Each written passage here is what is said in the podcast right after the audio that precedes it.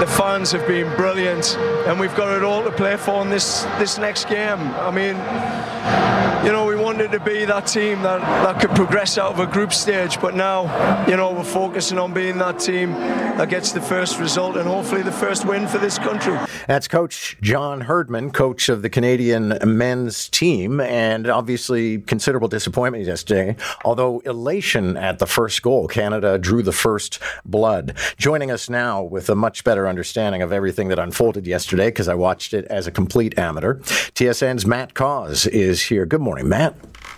Good morning. And yeah, I think part of the disappointment, you kind of mentioned it there, when Alfonso Davies scored, it, it, it felt like this was going to be different, that the, the floodgates were going to open and Canada was going to get the win. And what it kind of did was it obscured the fact that Croatia is one of the top soccer nations in the world. They were the the, the one of the final. They were the finalists in 2018. So it just it got our expectations so high. That was a tough moment.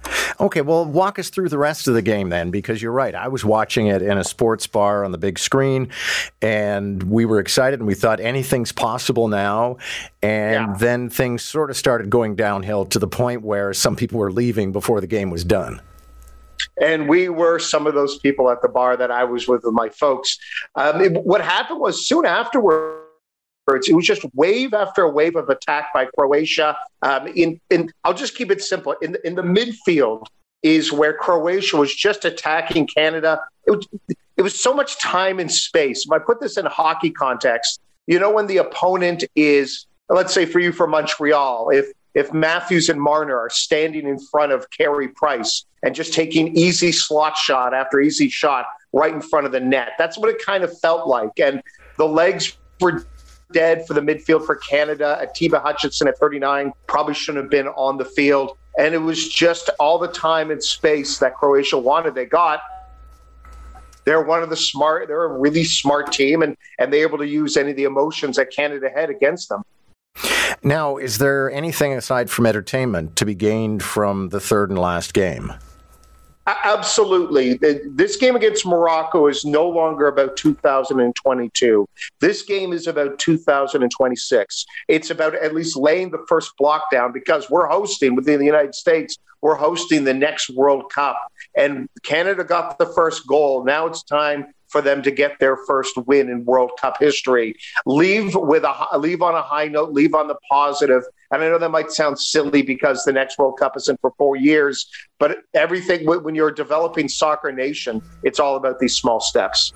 Okay, and I, I, found myself very sympathetic to a lot of the messaging I was getting about women's soccer in Canada because after the game yesterday, everybody was saying, "Well, we've lost two games in a row, but boy, did we ever do well in game game two by scoring." And women are like, "Yo, over here, uh, world champs." Yeah, I, I, saw that, and I saw a lot of that on Twitter. And, and, Twitter gets angry when it doesn't really need to. I think this was just a moment about the men's World Cup, so the focus was on there. I mean, most people I know in the sports industry talked about how the, the biggest moment of last year in Canada was you know the women winning the Olympics, winning gold. I, I, understand it, but I think this was just a moment about trying to put what's going on in the men's game in perspective.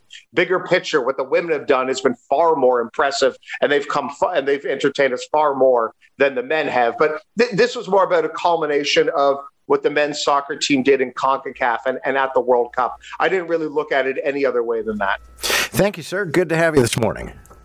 Absolutely. Take care, John.